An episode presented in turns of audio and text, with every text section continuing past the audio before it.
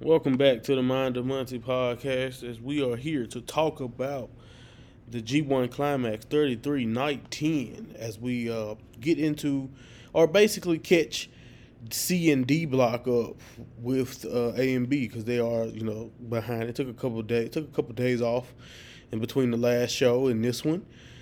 Here on July 30th, and you know, the way I'm going to try to do this one is I'm kind of going to do it similar to the way I did the last 3 days in one pod. I'm probably going to, you know, focus on today and then do let August 1st and August 2nd take place, which will catch everyone up, and then basically will be some of the last block matches, or at least setting us up for the last two block matches, I believe, or at least, yeah, I think it's the last two block matches that will be getting set up as we go into August. But honestly, it's been, thank you guys if you've been listening to this entire time. It's been really cool to be able to do this. Really the best. It's kind of crazy that the show is, that I've been able to do the most podcasts, not only the most podcasts I've been able to do in general. If you guys have been listening a long time, you know the G1 really reinvigorates me when it comes to talking wrestling, and especially doing this show and reviewing the G1. But I've never been able to be on top of it to this extent, putting out a podcast pretty much every chance I get, and being on top of the shows to where I'm basically watching them the day it happens. So I've been putting in a lot of hard work, and I just appreciate anyone who's been out there listening, and people who've been watching along with me. Also, if you haven't, this is a great reference. If you're coming back and it's been months after the G1, you can always use these podcasts to follow the G1, or at least pick out some of your favorite matches or matches that you want to go revisit for yourself. You know, I have no problem doing that. There's been so many great matches in the G1 every year that it's almost impossible to really keep up with. And I think, like I said, I'm proud of myself to be able to keep up with it to this point. So if you've been listening, also keeping up, shout out to you, man, because you've been doing an awesome job.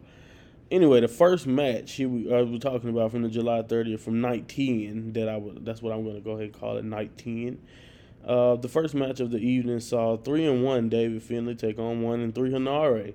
And, you know, again, this was a pretty cool match, especially if you've been watching a while and you know basically where these two guys are, how far they've come just in the New Japan system. You know, nice to see them both in like a more mature, or at least, I'm not going to say the final stage, because who knows where either guy goes as a character in the future, but it's kind of cool to see them and how they've evolved from where they were, who they were. You know, a few years ago you had Toa Henare, or, you know, even as Aaron Henare when he first joined the United Empire, he wasn't quite who he is now.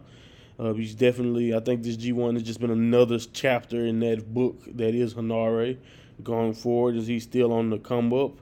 And the same thing goes with David Finlay, as we talked about in great length. I think a lot of people have mentioned probably by now, you know, now is the leader of the Bullet Club, and the, you know, the leader of the War Dogs, and someone who's introducing a brand new era into that faction, and has been also awesome in his new incarnation, now as never openweight champion. So this was a pretty cool match when you think about if you've been watching, just to see how far these guys come, see where they are now. But there's a lot of physicality, a lot of body blows. It was a lot, you know, which is basically when it comes to striking, you pretty much know what to expect from a Henare match if you watch a couple of them. But you know, again, he hit a berserker bomb that got a 2 count, and he also hit a rugby kick. But Finlay reversed the rampage with a DDT. And he tried to, you know, Henare tried to hit a knee, but Finlay hurled him into the ring post. And, you know, that's when he said the X, you know, you did the knee pad removal, X marks the spot, time for oblivion. But Henare, of course, hit hard as always. He knocks Finlay down to the canvas. Then he hits a knee and a rampage, trying to, you know, set up the finish. But even though Henare seemed like he was on his way to Streets of Rage, Finlay got out of it, hit Oblivion for the win. Ain't no kicking out of the former Trash Panda. So yeah, man, pretty cool match. Wasn't anything like special. I wouldn't say that it was special, but it was cool again for someone like me who's been able to watch them evolve into who they are now, to watch these incarnations of them be able to fight. And Hanare still have yet to beat Finlay in any income. It doesn't matter what type of David Finlay it is. Hanare hasn't been able to beat him yet. But as you saw in this match, at times, Hanare definitely came close. And he's on the rise. Even though he's not winning in these matches, it's still cool, again, to see someone who, like Hanare, him and Finlay, were fighting for the C block. The C block wasn't even a thing a few years back. It was just A and B block. And they made up the fact that they were going to have a C block,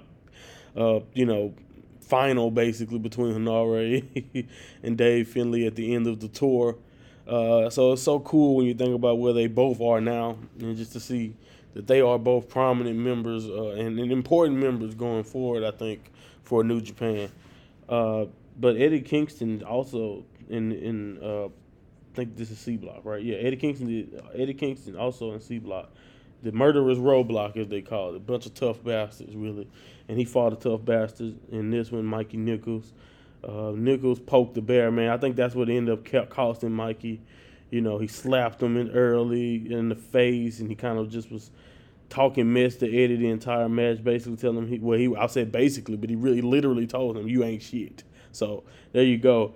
But, of course, the Mad King hit like a couple of nice moves, the Fisherman Screw, a DDT. He missed the spinning back fist at first, but Nicholls, doing what he does best, hit a DDT himself, elbow shots while also continuing to poke the bear. And then again, after a barrage of suplexes and a sliding D kind of, forearm strike, kind of like that we see from Kyrie often, but, Mad King hit that back fist, and it was pretty much it, man. That was it. Knocked him out with the spinning back fist. Cool match, man. Very physical. What I've come to expect from Mikey in this context. Same thing with Eddie, I guess. If you know even one thing, it's going to be very, very physical. But, yeah, it was kind of cool to see Mikey Nicholls poke the bear, slap Eddie in the face, and see, Eddie kind of battled back from that disrespect. I haven't really seen him in that spot. No one has taken that route with Eddie quite yet. So it was a cool little twist here to this match. But Eddie Kingston, I would say predictably, because Mikey hasn't really won much. But he's always had pretty good showings, especially from a physical standpoint, because he's such a physical wrestler. A good win for Eddie Kingston as he stays pace in the block. Evil had a quick start against Ishii, as always. They have beef. Ishii and Evil have a long-standing rivalry that was, even in the LIJ days, Evil had his trouble with Ishii. And, we joined Bullet Club and started screwing Ishii, and he's been doing better as of late. But it was, Ishii, of course, responded, as he always do, by bringing the fight. He building steam, but of course, whenever the guy is beating the hell out of Evil, it is time for Dick Togo to get involved. And, but Evil used the chair. He missed his swing. I don't know if that was planned. I've never seen him miss he hitting the home run with the chair spot that he does all the time. But he did throw him into the ring post. That definitely did damage to the neck. Ishii, of course, never stopping, decided to suplex his way back into the match. But again, as Evil, things look desperate, Dick Togo will come back. Another interference, down referee. Of course, you hear a bunch of boos. They hit a magic killer, but Ishii kicks out. Things look very tough for Ishii, but I think he shoved Evil into the turnbuckle, and then he beat the mess out of Evil for a while there, man. He sent the chair flung in by Dick Togo into Dick Togo. And then he lariated a chair right through the face of Evil, which was cool. Even though he had to sell his arm, that kind of thought he could get the pin, but he couldn't. And then he got hit with Darkness Falls. The crowd was completely behind Ishii. Again, one of the funnest matches that Evil has had in this tournament, by the way. By far, because that's just what Ishii does. He's going to give you a hell of an entertaining contest, no matter who he's in there with. Even with Ishii's shenanigans, even with Evil's shenanigans, Ishii's going to perform. He tried to go for his brain buster, Ishii did. But, of course, another ref bump or another kind of like pulled into the fray ref so he can't see. And then Dick Togo took Ishii to Dick Kick City, as Brian Zane would say. And, yeah, man, Evil hit everything is Evil, and you know how that goes. So, yeah, man, as good as that was. By the way, I love the Ishii reversal. Everything is Ishii turning up, doing Evil's move to Ishii was really, really cool. But yeah, man, this was a very, very cool contest. Kind of predictable result if you pretty much know what Ishii's all about now. I mean, what Evil's all about now. But it was probably the best Ishii match. I mean, Evil and Ishii. I'm not going to say the best Ishii match. Best Ishii match by far is Eddie Kingston. But the best Evil match in this tournament, I think, was with Ishii here. It was really, really cool. You know, I really enjoyed it. The top C block match for the night would be Tama Tonga versus Shingo Takagi. And, you know, they started off with fast strikes. Tama, actually tackled Shingo early in the match. But, of course, Shingo responded with lariat. For a while, Shingo had control there. And, again, Tama Tonga hit a drop kick to kind of get the momentum back on his side. But every time it seemed like Tama would make a good move, Takagi would return with a good move for himself. Tama saw the dragon neck snap on the ground after a modified gun stun. But, all he could do after that time was try to stop, Shingo's advance. But, of course, Tama would not stop him. Tama would bring on the offense himself again. But after Takagi finally worked his way back, and I need to just say Shingo instead of trying to say Takagi and Tama. I'm getting tongue twisted. But, after Shingo worked his way back into it with slams and strikes, also that nice superplex with around halfway to go left in the match. It was a nice powerbomb counter for Villano. The ground cobra was stretched Tama out pretty much. He wanted Made in Japan, but Tama would not let him do that. Got rolled through. Nice sharpshooter reversal there. He hit the Supreme Flow for a nice impact at around the 15-minute mark. He tried to go for the gun stun, but he was spiked with an STO midair. So that was a cool spot with Shingo. Also doing a Tiger Driver 98, dropping Tama right on his head, man. This was a really, really good match around there, around 17 minutes into the match. Things were really going well, but it was back and forth, because Tama would hit Bloody Sunday. And, you thought the match was over there, but, Takagi got out of that. Shingo hit a gun stun kind of after popping him up in the air. Then he hit a pumping bomb, but Tama kicked out. Less than a minute left on the clock. Shingo went for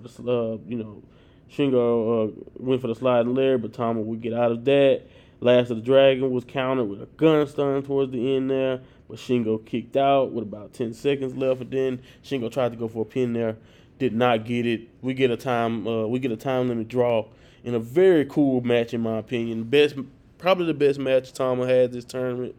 Other than like the storytelling of the David Finlay match, I think this match with Shingo was a really well wrestled match for Tama, and also, just another performance for Shingo. What I've come to suspect from him, pretty much at this point, in Hiroshima on Wednesday, C Block, on August 2nd, things are going to continue.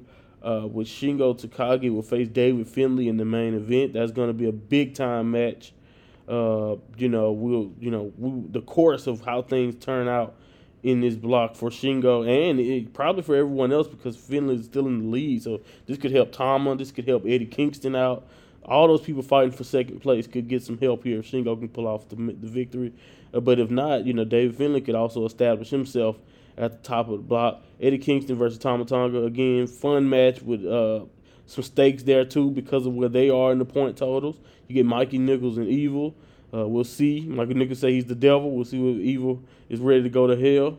I'm pretty sure he's bringing Dick Togo with him, so Mikey's going to have to be ready. And Hanare is going to fight Tomohiro Ishii to try to get some revenge for a beatdown that he took from Ishii a while back. But to give you a point total rundown, we have Evil and David Finlay sitting at 8 points. So, they're sitting on the outside looking in. Right now, we have Shingo Takagi at 5. He's going to need to not only win against David Finlay, but he's going to need some help if he wants to get in the top 2 spots. You got Tama Tonga right there at 7, right there behind him. Eddie Kingston is at 6 points, so he's in striking distance. And then you have Hanare, Mikey Nicholls, and Ishii at 2 points. So that's C Block going into Wednesday night. It's going to be a very, very important show. These next two shows, as far as August 1st and August 2nd, that I'll be talking about, oh my goodness, man, they're going to be really important when it comes to how things iron out in these blocks. But to get on with it, let's get to D block. And, man, we're going to go ahead and get this out the way. Who would have thought that in the first match that we get, the first match of this group, we get an undefeated Jeff Cobb. He's been dominant, beating the hell out of everyone.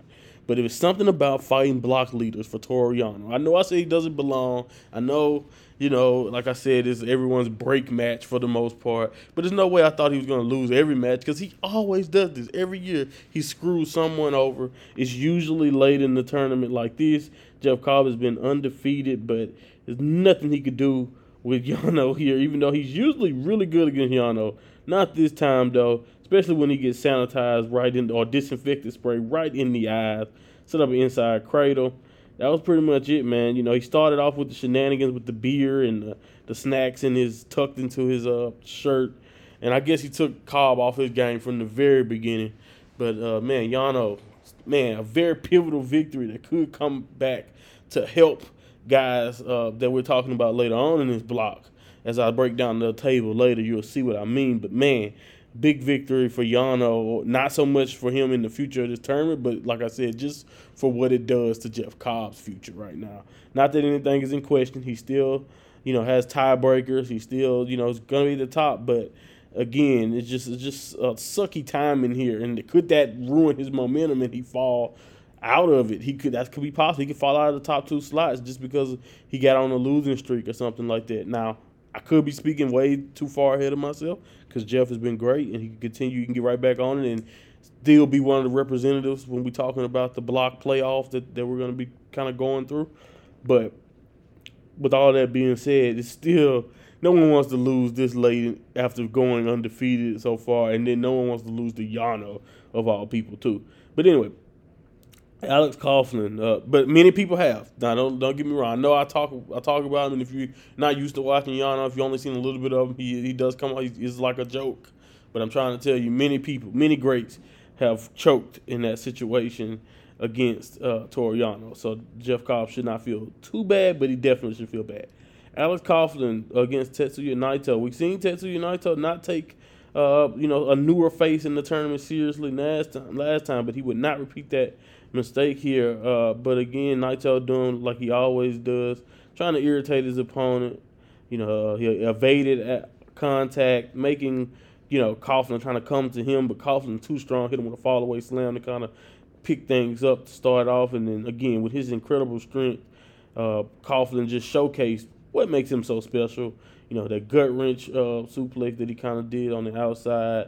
I mean, he had the upper hand, man, before Naito finally hit him with a neck breaker. We all know when it comes to Naito, he's going to work that neck. He's going to work that head to try to set you up for Destino. Of course, like I said, Coughlin's power was a lot to overcome. But Naito had growing momentum. He had the people on his side, the tornado DDT, and turned into a powerbomb, by the way, was awesome that Coughlin did. And a boss man slam, and he did a nice lariat that could have put Naito in doubt, but I just knew Naito would not lose twice in a row in this situation. He just couldn't afford it, and it would be messed up if he found a way to lose to not just even mention that they're foreigners, but to lose two newcomers in a row to the G1. I just knew it wasn't going to happen. He reversed the jackhammer into a short Destino, which led into the regular Destino later on to finish the victory. And, now he's 3-2.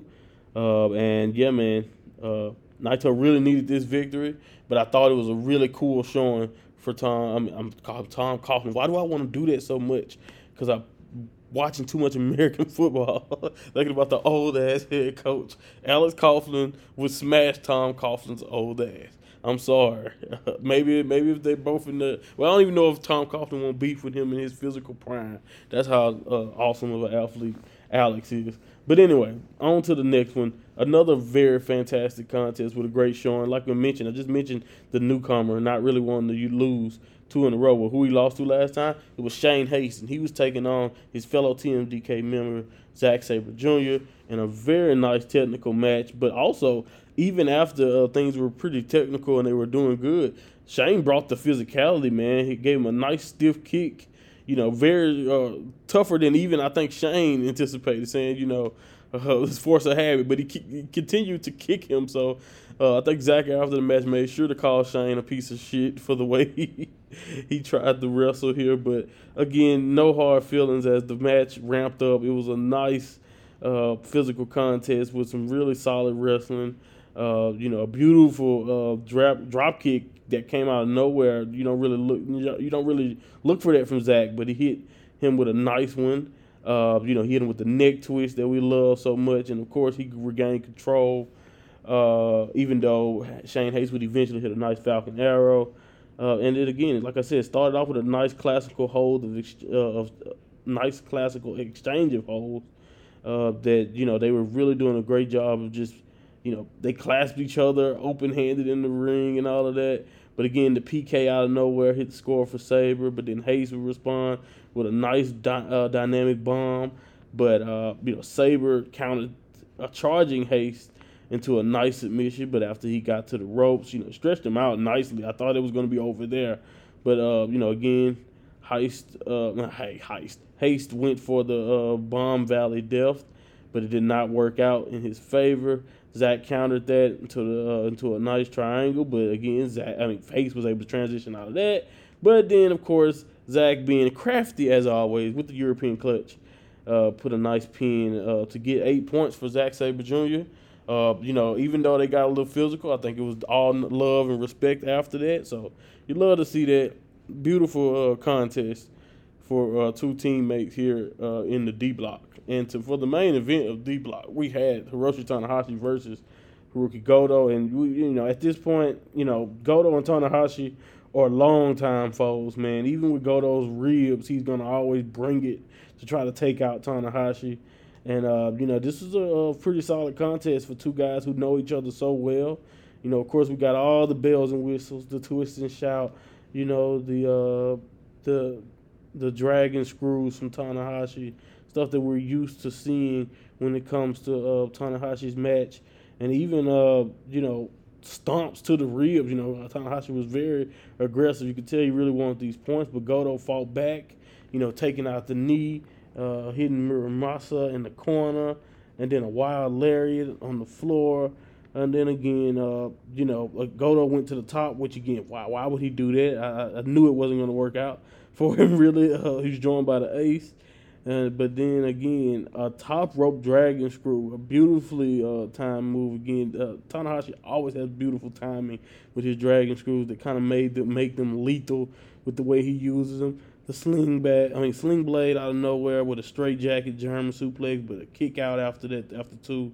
High fly flow with miss, which always looks like shit. I mean, like, oh my God, when Tanahashi hits the mat, I'm always like, damn. Because he's the thing is about a Tanahashi match, unless it's like a shorter match, he's gonna miss one or go on to the knees at least once before he actually gets a chance to finish it or something. So it's like, it's almost guaranteed. But it's like every time I see him do it now, I'm like, damn, I know that hurt, you know. But again, Goto, after going with the Ushiguroshi, did not get the pin, and the GTW, but again, did not get the pin.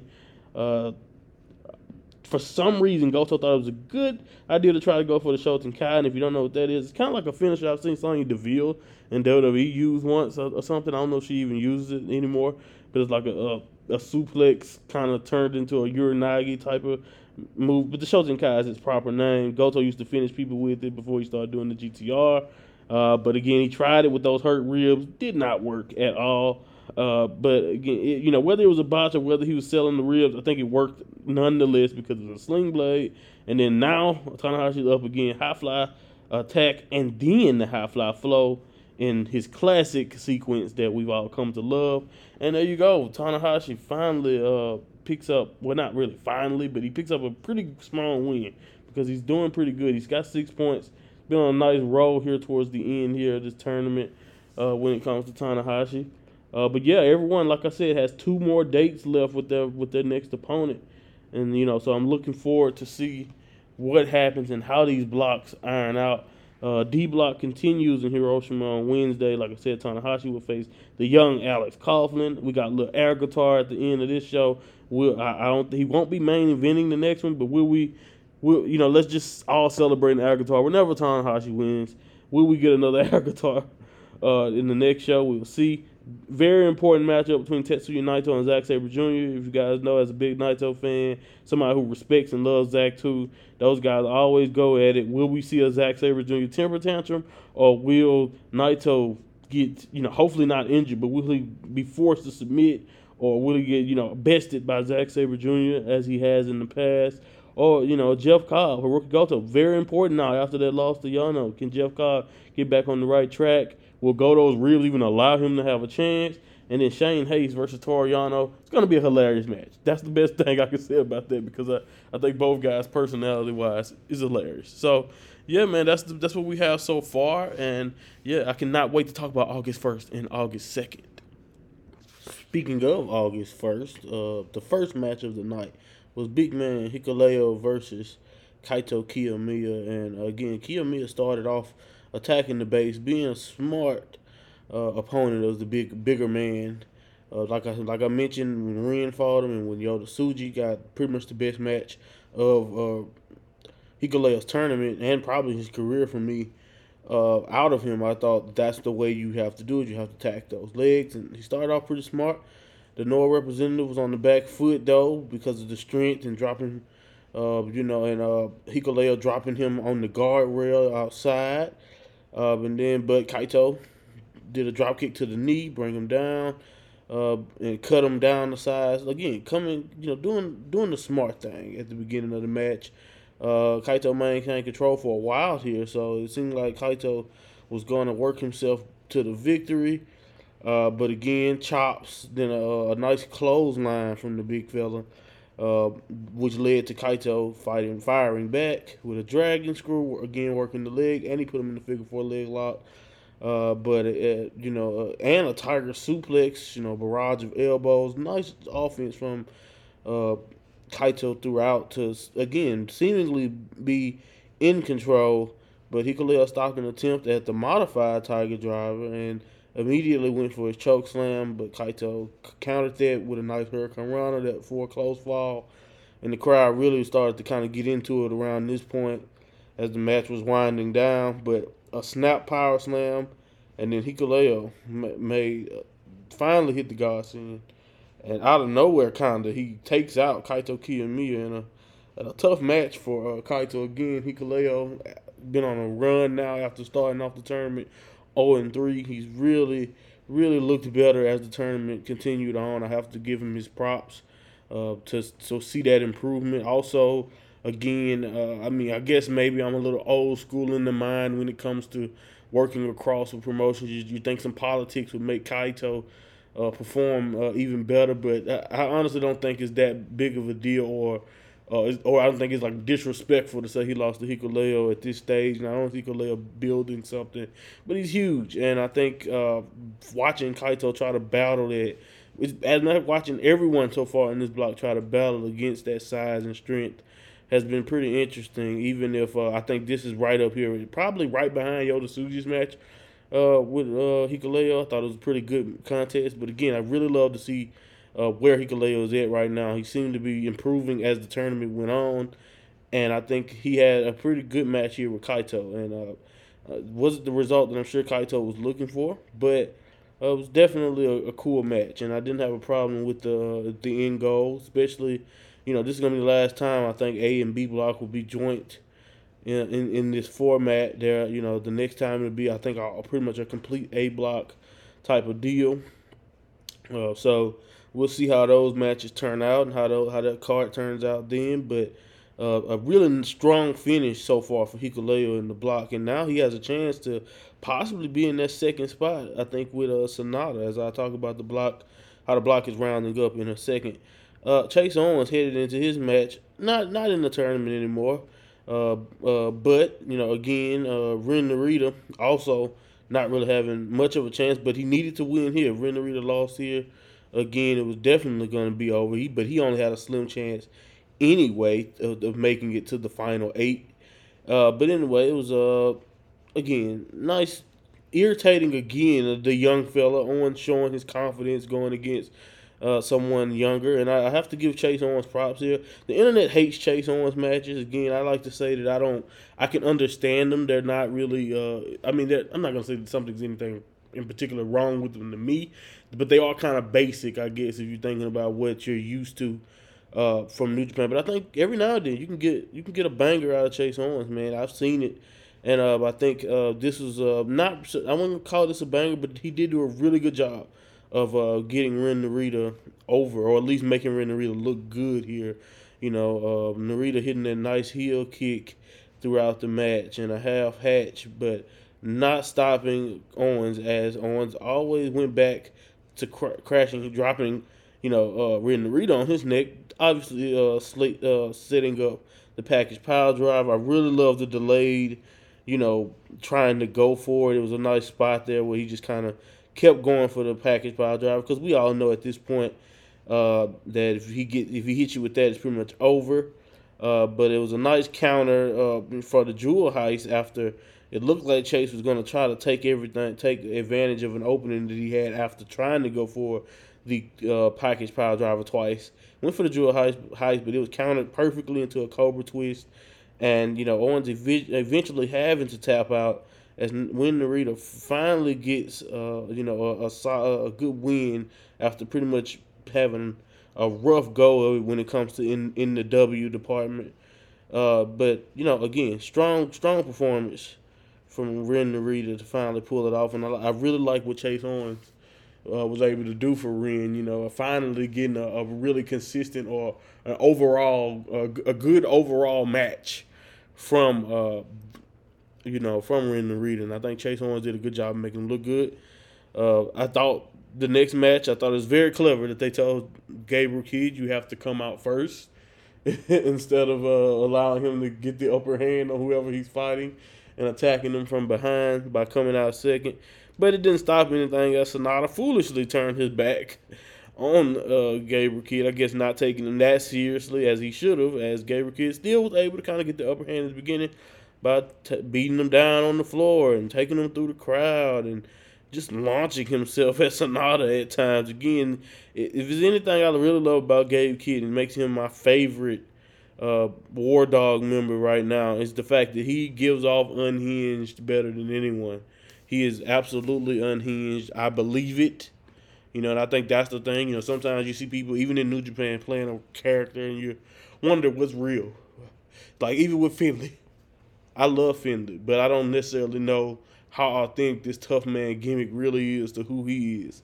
But Gabriel Kidd, absolutely. He looks like he talks like he has a screw loose. He wrestles like he has a screw loose.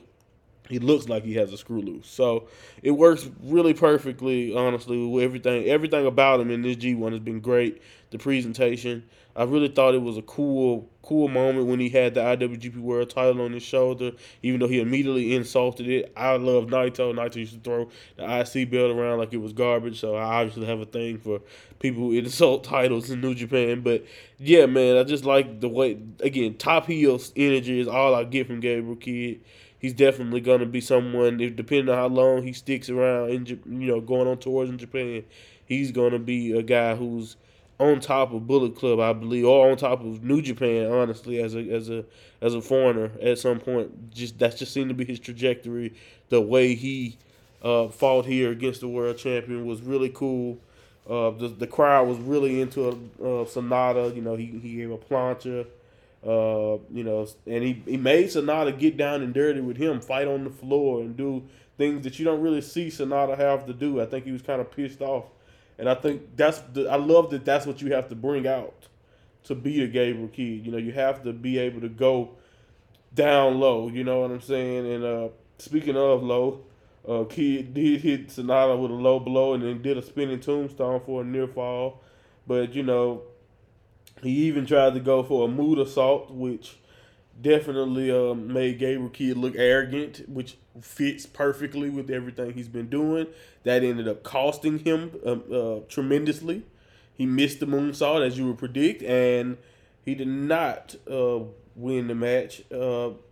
Accidental low blow, by the way, or I guess you could, maybe whether the accident it was not. When SANADA had to give him going back to Gabriel, it was a receipt, I guess, is one best way to look at it. After what Gabriel had put him through at that point, but again, showing that he had to kind of go there, go to that dark side to stick with Gabriel Kidd, because again, that's what Gabriel Kidd brings out of you as an opponent. You seen what he did with Kaito. He's going to piss you off because he's just an irritant. Everything about him is very irritating. But eventually he hits a Shining Wizard in a deadfall to stay undefeated. I think SANADA is probably going to finish everything perfect. He's just like he guaranteed he would. We'll see how the final 8 goes for him, or the Elite 8 is to kind of get it to March to compare it to what we have in March Madness. We'll see how that goes for him because he's definitely already advanced, and I think he will continue on. I think Chase is next for him or something like that. Before I go there, before I tell you what's next, let's get to the last match, which is absolutely probably my favorite match of August 1st, which was Yota Tsuji versus Shota Umino. An unbelievable match from two guys who, for a second there, it made me think we was going to get another draw from Three Musketeers, but I was kind of glad that we finally got something, more of a dominant style type of, not really a dominant match, but because it was definitely back and forth the entire time. It was good that we got a definitive finish. That's what I wanted to say. And someone actually went over here, but man, that I can't really do this match justice. They did a lot of great things to each other in this match, and it was just, you got a chance to see all the bells and whistles. You got to see their heart as they kicked out of moves that you probably wouldn't expect them to, and you got a chance to see, what they all bring to the table. What makes Tsuji special? What makes Shota Umino someone to be reckoned with? And the reason why they're both going to be on top of the New Japan food chain for years to come. And I think this match was really cool. And I think so far people are pointing out that they might have, that they're all going to have feats that kind of plays into what's been going on so far. One feat so far is going to be, the Three Musketeers will all have something to kind of grow from here. That would be this victory right here for Yota Tsuji, as he did pull it out eventually in nice dramatic fashion. I did notice during the match that because of the Moxley influence and the fact that Shota Umino does do a slide and drop kick, kind of like Roman used to. I think he still pulls it out from time to time. And then you have the Seth Rollins effect with the curb stomp that Yota Tsuji does. And then you have a spear that finished the match, which was a nice kind of like out of nowhere kind of fashion that Tsuji brought with this one. But honestly, it was kind of cool when you think about it. Like I said, SANADA faced Chase next. Hikuleo will face Shota Umino next. Kaito will take on Ren Narita, and then Tsuji face Gabe Kidd. So, that's going to be fun and physical as the blocks are done there, and as A block will be complete there. And I just also want to talk about, again, like I said, it's kind of funny that those two guys put moves together from the Shield. I don't know if they did. I don't know if that's just their influences. I mean, I know Moxley's influence of, Shota Umino, but it's kind of cool that if you put him in what Tsuji does with the spear and the curb stomp together, that's pretty much the Shield's, all their signature moves, or at least a good bit of it. So it's pretty cool to think about that, to watch that in person. But I seen something on Twitter that interested me, and I just want to say. So they say Yota Tsuji is going to be the only one to beat the Musketeers. So far, that is that. I mean, honestly, that's going to be the result. That's done. Can't change that one. But will Shooter be the only one? They say it'll be likely, but will he be the only one to beat Hikuleo? Which is crazy, but it makes sense honestly with the way Hikuleo's been fighting as of late. For him to be a feat of something to overcome. Can Shota be the one to beat him? And will Ren be the only one that beat Kaito? So, yeah, man, this is going to be an interesting way to wrap things up. But right now, as things sit, we have SANADA at the very, very top, 12 points. We have Shota Umino at 6, Kaito at 6, Hikuleo at 6. So, again, that's pretty much your who's tied for second place right now. But Ren Narita, if he can pull off a victory and he gets some help and a lot and other people lose, maybe he could sneak in the second place with 6. But he's gonna have to help himself out. He has 4 points. Chase Owens also has 4 points. And Yota Tsuji and Gabe Kidd both sit at 5. They also have an outside shot of getting that second place spot. So we'll have to see how things turn out for those guys and how it turns out in A block. Who's gonna get second place is where we're at in both of these blocks, but we'll talk about B block now, and so you can understand what's going on here. So not a lot of solid action here, but a couple of surprises, maybe at least one big surprise here. I don't know. One of my surprises may not been as much of a surprise, but the other one was definitely a surprise. So let's get into it. We had first B block match was Yoshi-Hashi versus Great-O-Khan. He was in a must-win scenario. They did a good job starting off with grappling, as O-Khan tends to do. But O-Khan gains an advantage with the head and arm blood choke, where he just basically almost put Yoshi-Hashi out, but he kept control over the match even after that. But again, Yoshi-Hashi doing like he always do, fight back, uses the headhunter. He also got a basement drop kick, slowed down the O-Khan, and a chop into the corner eventually for a nice strike combination.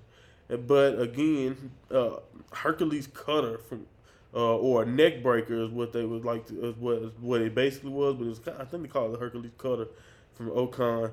Very nice way to kind of set things, shut things down for Yoshi-Hashi. Yoshi-Hashi hit a DDT, though, to kind of get his way out of the eliminator. The crowd came alive after, Yoshi-Hashi just kept fighting back against all odds. A nice lariat from Yoshi-Hashi. Again, I tweeted this out. Another day goes by, and another Yoshi-Hashi banger. I don't know what the hell Yoshi-Hashi was gotten into him. I don't know what he drinks before his matches these days, but they are all always entertaining as hell. He had a great moment there where he basically got 2.9, where it looked like he had a chance and he was going to go for karma. But again, went right into the iron sleeper from O-Khan. And then a nice pop-up eliminator gave Great-O-Khan the long-awaited second win. He's been sitting on 2 points for a while. So again, nice stuff from the Great-O-Khan there. And yeah, man, I cannot wait to see how things turn out for the rest of the tournament for those two guys, even though I don't think now Yoshi-Hashi loses.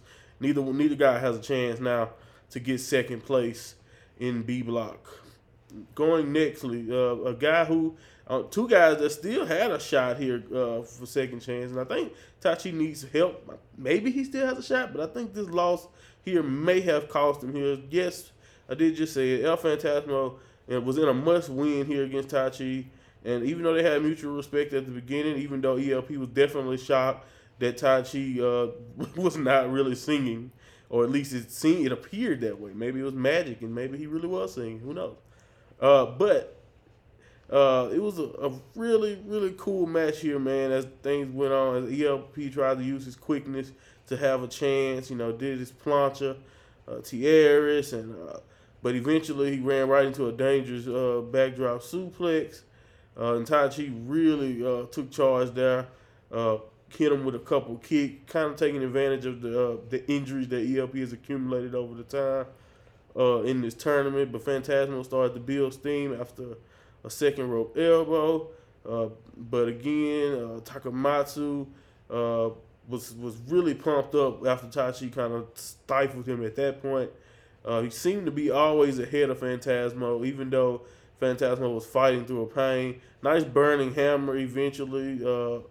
But again, after that, he tried to go for sudden death. Did not work out for him. Nice axe bomber, lariat to get the crowd going even more. But ELP just kept kicking out, would not stay down. And, eventually he almost stole one with a Taichi-style Gato clutch. Taichi got out. But again, after sudden death, and he hit another Gato clutch on Taichi clutch.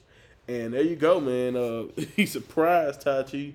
But, like I said, that was such a solid match, and I don't even think they scratched the surface of how good it actually can be, that I would love to see some KOPW down the line if that's where they choose to go after this. But man, maybe that was a surprise. I did think it was a surprise to me because of the way Taichi was wrestling.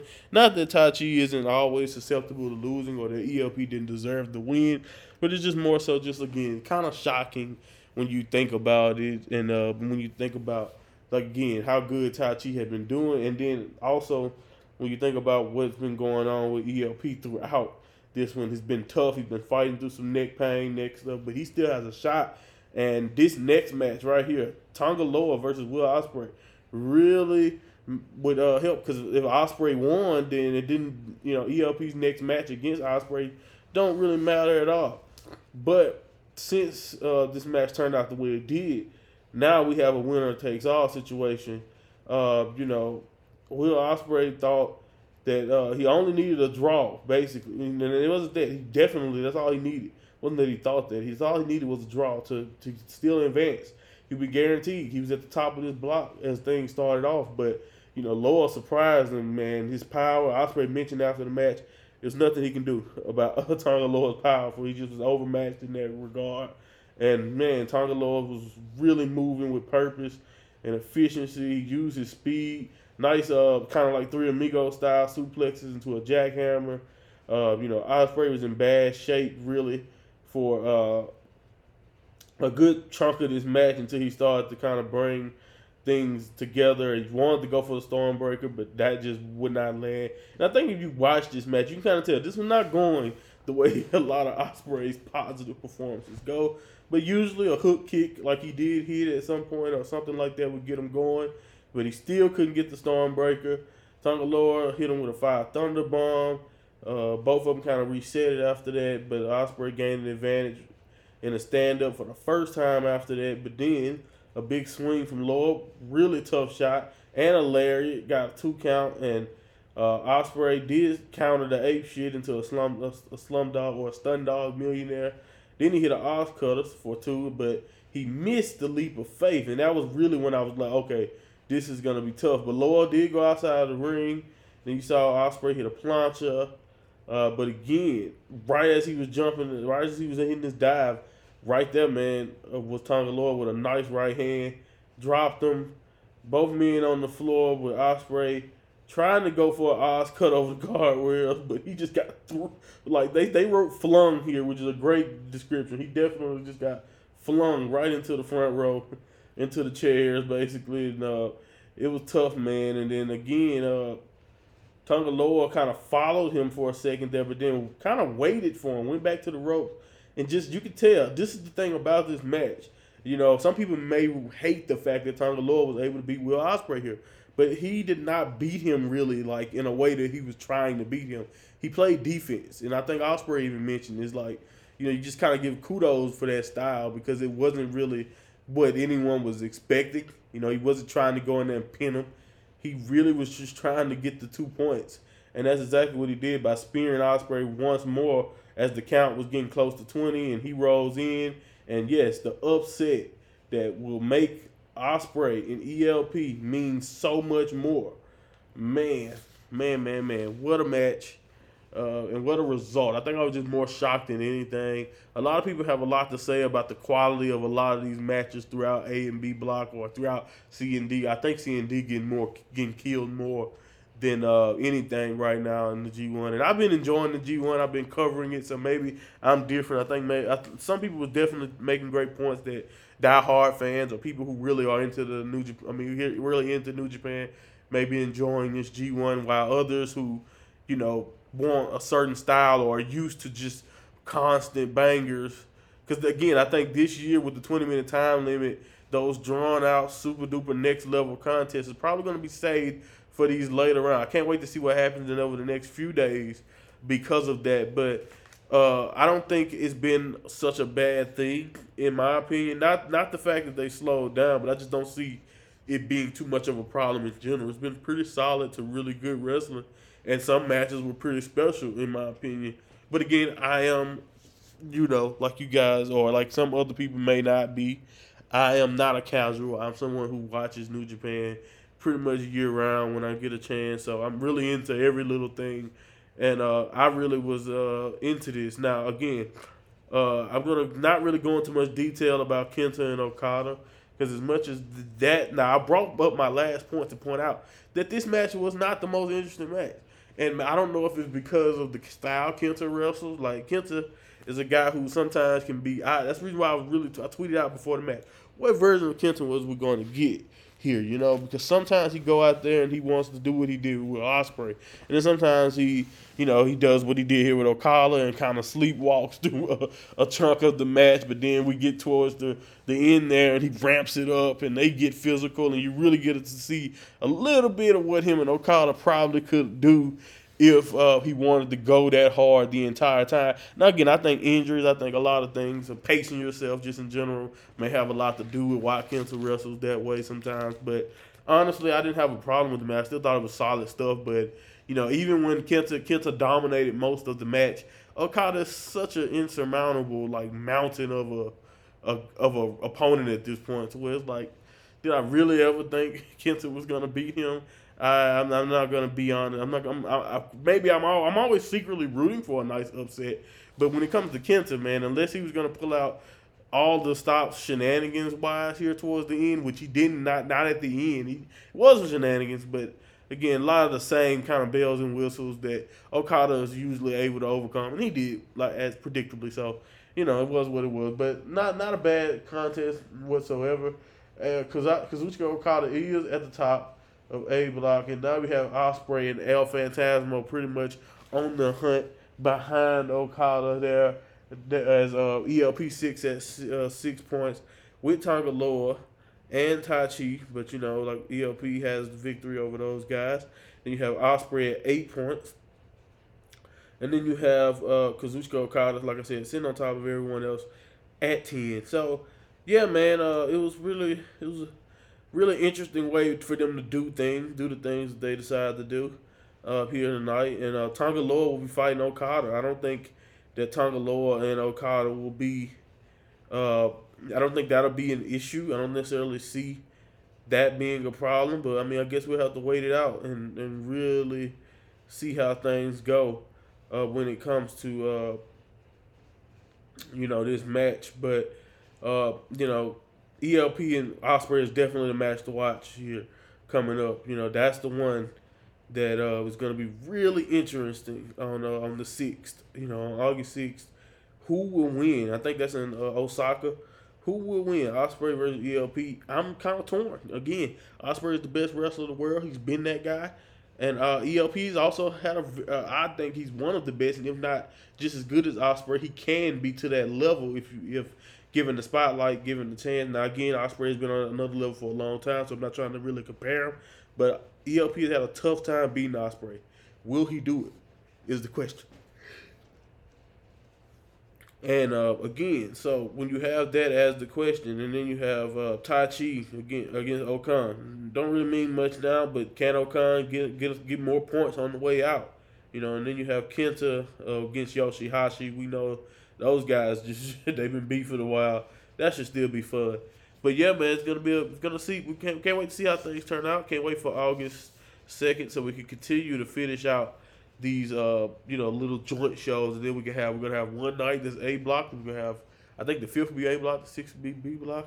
I don't know if they're all going in 4 days in a row, but yeah. So we got A block just gonna have a night where they get to settle things. B block is to settle things. C block is to settle things. D block is to settle things, and then we go into the legitimate G1 finals where we get to see how everyone pull things out. I think it will be the final 8, basically how the final 8 shake out, and then we'll be done. So I mean, I'm really looking forward to see what happens as we continue on in this tournament. As the time limit stretches on towards the finals, I think we'll get better quality matches, even though I understand all the criticism when it comes to, like, some people phoning it in, not having the same intensity every night of the G1, you know, some matches being much better than the others. And I think some matches are just stifled by the fact that they have to find a way to keep everyone interested for 20 minutes. You know, so it's a lot of the same, but it's also some creativity mustered in there. But I also love almost everything about New Japan. So, you know, I don't know. I might not be the one to ask. But I can't wait to see what happens on the next night. And here we are on August 2nd, the next night. Mad Mikey Nicholls taking on Evil, you know, to basically kick everything off in C Block. And man, it was, you know, as it tends to be with Evil, it's always a you always fighting an uphill battle when you're fighting Evil. Evil and Dick Togo wasted no time in going after Nicholls and Kosei Fujita. I mean, of course, we know Evil has a beef with Fujita because of the many times they have gotten, they've made Evil look like a damn fool, particularly when he's with Zach Sabre Jr. But of course, Togo with a lot of involvement throughout the match, pulling on Nicholls' heels at time during the match, and just getting involved. Even the fight would spill into the crowd at some point, and then you have a lot of interference counts. They had a count out, and then you had a lot of interference attempts from the House of Torture. So you already know how they like to do things. But again, House of Torture just kept everything that they were always, kept it coming, you know, the referee and being involved.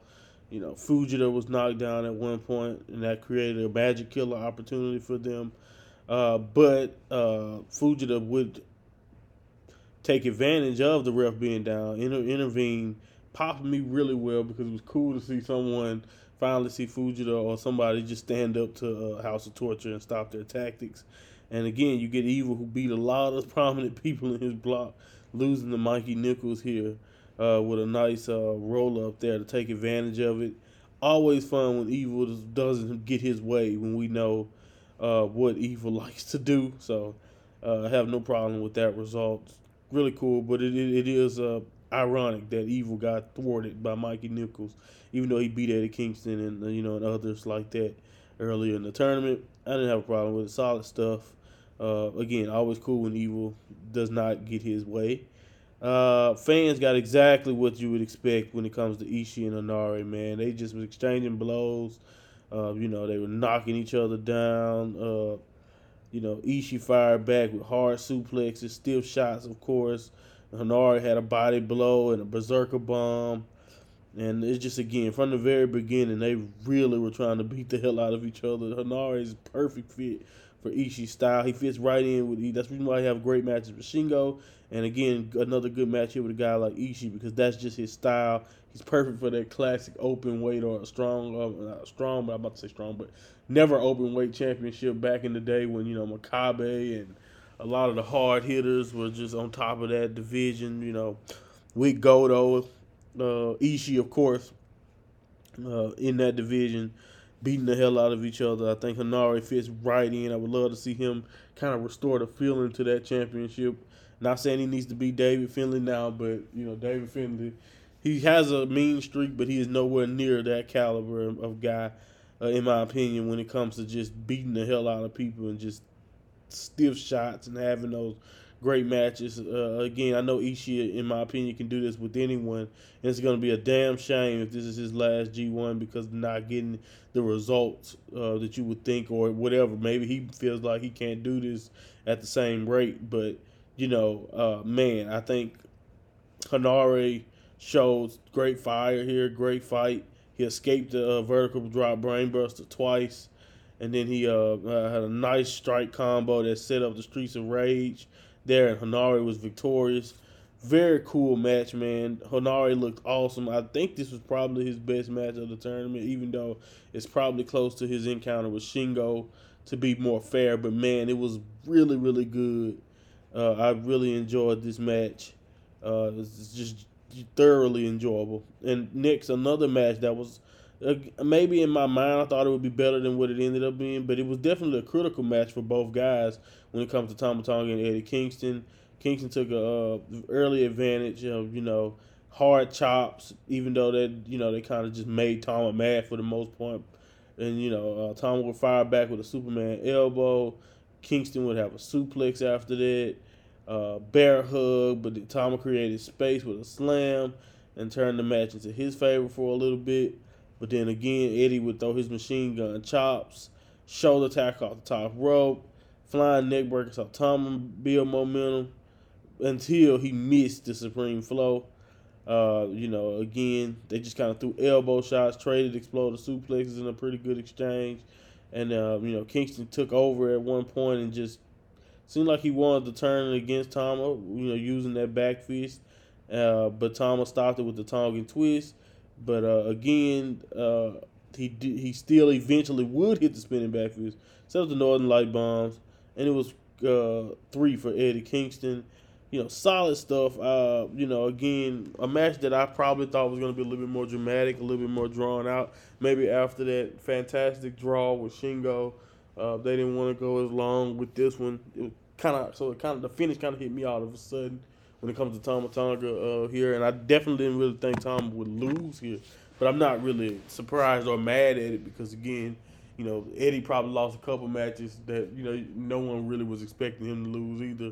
And but I think he's been doing great in the tournament, even probably fighting through a lot of pain. But this is just, he's been an awesome addition, and he fits right in this block. And I thought him and Tama had a pretty solid match, even if I think it probably could have been a little bit better. The main event, we had Shingo versus David Finlay. And, again, this could guarantee Finlay where he wants to be and also could have eliminated Shingo. But I thought that Shingo really brought his A game here in this one. Finlay tried to do a low blow. Again, not really Finlay really, tried to put him through a table. He actually did put him through a table ringside, after failing to do it at points. He eventually did get it, but that's my point. He really started to kind of show a little bit, not to say it was Jay White, but I think he wasn't as confident that he could beat Shingo as, let's say, like he fought Tama or like he fought some of these other people, because he really seemed to try to pull out all the stops to try to get an advantage over Shingo. And, of course, nonetheless, it was nothing that they could do. But he finally got the powerbomb through the ring, through the table, outside the ring. He had a blue thunder bomb eventually. And a nice European uppercut countered into the Noshigami for Shingo, and a superplex at some point.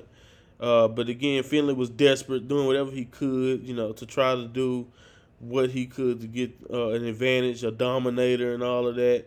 And you think when we got past 15 that Finlay actually had this match on, for himself. But again, the crowd kind of got behind Shingo. Made in Japan landed, and then, it just kind of let everything go when it comes to Shingo showcasing his power, forearms to his opponent. And, he seemed like a spear and the powerbomb that he hit towards the end, Finlay, was set up Oblivion, but Takagi would escape it, blasted him with a pumping bomber, and then Last of the Dragon, for basically the first distinct win, really. I know he has points here, and was huge for Shingo, getting him 7 points, tied with Tama Tonga, right behind the leaders, Evil, David Finlay, and Eddie Kingston at 8 points. And so we really, C-Block is really, really close. We really can't. It's really going to come down to this last night for C-Block, but I definitely wanted to highlight how, again, Shingo was winning matches, won a couple of them, closely contested, but he didn't. I don't even know if he hit Last of the Dragon until this one. Really, really cool match. He has a dream that, he can take the belt from SANADA before we even get to January, and then he would fight Naito in January. I don't know if that's going to be exactly how it play out, but I understand. I always am rooting for Shingo. It's a beautiful victory for him, and I can't wait to see how things go, man, because he has Evil, and Evil can definitely cost him, or he could cost Evil there, because that's, we're right 7 and 8 points, and we'll see how that goes. Tama Tonga faces Henare. That could be important for Tama, but Tama's going to need help. Eddie Kingston and Dave Finlay will be very important there. So it's going to be some very exciting matches on August 8th coming up in Yokohama, and Mikey Nicholls will take on Ishii, which will probably be a really physical match, even though it doesn't have any bearing on where we go next. D-Block, August 2nd show for the matches that they had in D-Block. We also had some dramatic, a couple of dramatic and a lot of shocks. I think this kind of set the tone here with Alex Coughlin and Tanahashi, man. Honestly, I was really impressed with what Coughlin brought to the table here. It's probably his best showing in the G1, even though I think he's been pretty. I think the Jeff Cobb match is another really smooth showing, in my opinion. I really love that one, showing off his strength against the bigger guy. Tanahashi would do everything he tried. He could try flying forearms. You know, he hit a lot of the bells and whistles and just, you know, and honestly, I thought Tanahashi would actually take advantage and probably pull off and get another few points. But this is really gonna this loss really affected him because, again, like I said, a surprise victory from Coughlin after he tried to go for the aces high. You know, nice reversal into like a nice pin when Tana missed the aces high, and then he kind of transitioned right into a suplex for the jackhammer finish. Coughlin showing off great strength, and Tanahashi putting over Coughlin is awesome. But yeah, man, this is really going to cost Tanahashi in the long run, even though I do think it does wonders for Coughlin's resume going forward and, you know, just for his future possibly in the tournament. Toru Yano and Shane Hasten. I said the last time or on this very same podcast, I expected this match to be very, very funny, or at least Because again, I'm into Shane Hasten's personality, but the match itself, other than maybe the bucket spot and Shane looking like a complete idiot, wasn't really that funny to me. It was just, you know, again, I don't want to say that Yano is running out of, you know, good joke with it. When you've watched as much Yano as I have, a lot of his tricks are definitely tough to you know, thing. And another thing too, Shane Hasten beat Naito, and it's just like Naito always best Yano. So for Yano to kind of get advantage of Shane Hasten here was, you know, it was what it was, but it wasn't the best. And I've been way more excited, or at least laughed more at other Yano moments, other than the few moments that was in this one. Haruki Goto was in a must-win scenario against Jeff Cobb, and, you know, things were tough, man. You know, Jeff really seemed like to be in control, to the point to where I think that kind of cost him. You know, he was beating the hell out of Goto, and Goto was working hard. But at the same time, you know, you would think that Jeff Cobb, and I guess knowing that he's working hurt, may have gave Jeff Cobb a little bit too overconfidence, because his power and athleticism would allow him to do the spin cycle and do a standing moonsault, putting Goto in danger. And then, you know, again, with Goto's body being hurt, you know, he tried to do it with Ushiguroshi, but it did not work on the big fella. But again, he did eventually hit it again later on. It was a nice moment here where you can just see at earlier in the match, Jeff Cobb was just so confident, just was doing cocky pins, knew he had this one, but Goto kept fighting with all he had, hitting, you know, his old junior heavyweight favorite, the Kaiten, which is, you know, cold red basically, and then he hit the GTR for three, surprising everybody, pulling out the Kaiten at this stage of his career. Just, again, letting you know that he really needed to pull out all the stops to still have a chance here in this block. He's going to need some help, but it was still a strong showing for a guy like Goto. And, again, I love Haruki Goto. He's awesome. You know, it's kind of sad to me that Jeff Cobb is continuing to not be a great performer in these tournaments, you know, especially towards the end, even if he fails to advance, or if he fails to not make the G1 finals. This will not be the first time that Jeff has dominated most of the G1 and then just failed at the end. But we'll see how this turns out for Jeff, because he still was in a favorable position because of all the tiebreakers that he had over Naito and Zach Sabre Jr. But speaking of Naito and Zach Sabre Jr., the top bill D-block match was Naito versus Zach. Very crucial match here. Naito really needed this. We all know how much Hiroshima means to Naito's. Definitely one of his. It is his adopted hometown, and after a good deal of grandstanding before, because you know how Naito is, takes his time taking off his clothes, and then you get the signature pose at spot. You know, even though Zach, again, I think these guys are just a match made in heaven, honestly, because of the technical expertise, the way that you know Naito is, you know what Naito and Zach is going to do, but the way they do it, they tend to switch it up, and I think they really did a good job of mixing in a lot of the old favorite spots, but also adding a little uniqueness to it, like that neck breaker on the guardrail.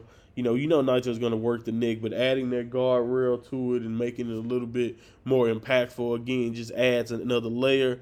Zach worked on his arm, and, you know, it's really, really brutal spots at times. Nice arm breaker from Zach Sabre Jr. that forced Naito to keep working to try to get a rope break. Then he hit a running Destino just kind of out of nowhere, but then he got a Esperanza counter into a nice submission. And I don't even know what to call it, but it was a nice predicament that he left Naito in. But again, after the 15-minute mark, the pace picked up. The crowd was really into it. Naito tried to go for a jackknife pin, but, you know, Zach would reverse it. Then he would hit him with a PK. Sabre also hit him with the Zach driver, but, you know, did not get a chance to capitalize. And then after going for the Zach driver eventually again, he got hit with a half Destino. And then as he went for the fuel version of the Destino, the Zach driver, you know, landed. So, again, it was really, really cool how they kind of just kept going back and forth with each other. Time was ticking, but Zach landed the Tornado DDT. And, but then Naito would hit him with Valencia. And then right after that, it seemed like Naito was going to counter Zach move with a nice swinging DDT. But, again, instead of the DDT, he switched it into like an inside cradle to get advantage over Zack Sabre Jr. And Naito lives to fight another day. Fantastic match. And now Naito versus Tanahashi is going to be very, very important next week. We will get to see that result.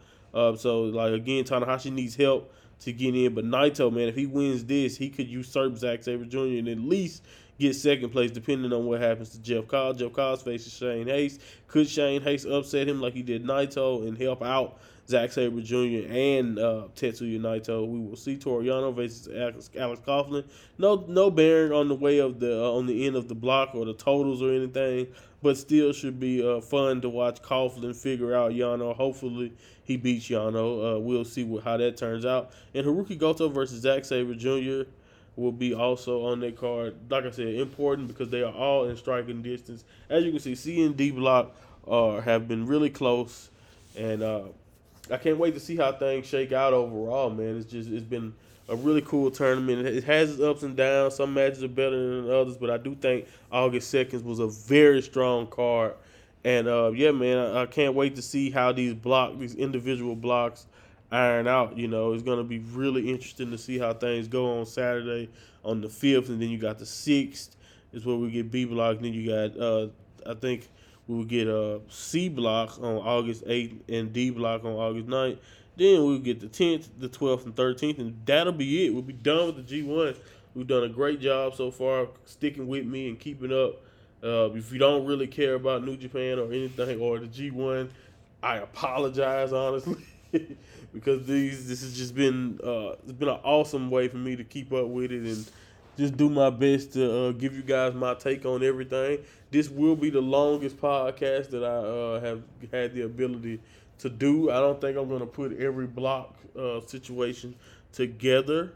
Definitely going to do one for A and B, and then probably going to do another one again. I think the thing is I may have to do another three-parter like this for after C and D block, and then for the match that sets up the quarter or the semifinals. I don't know how that works. I never really was good at that.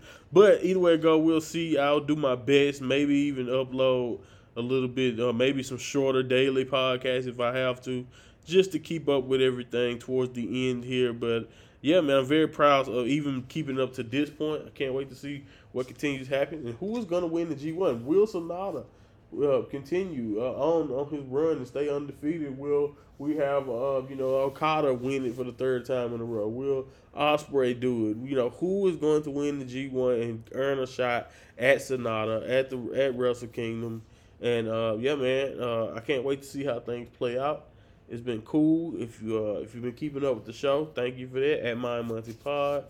And I'll do my best to get right back to you guys after the next show. See you next time. Adios.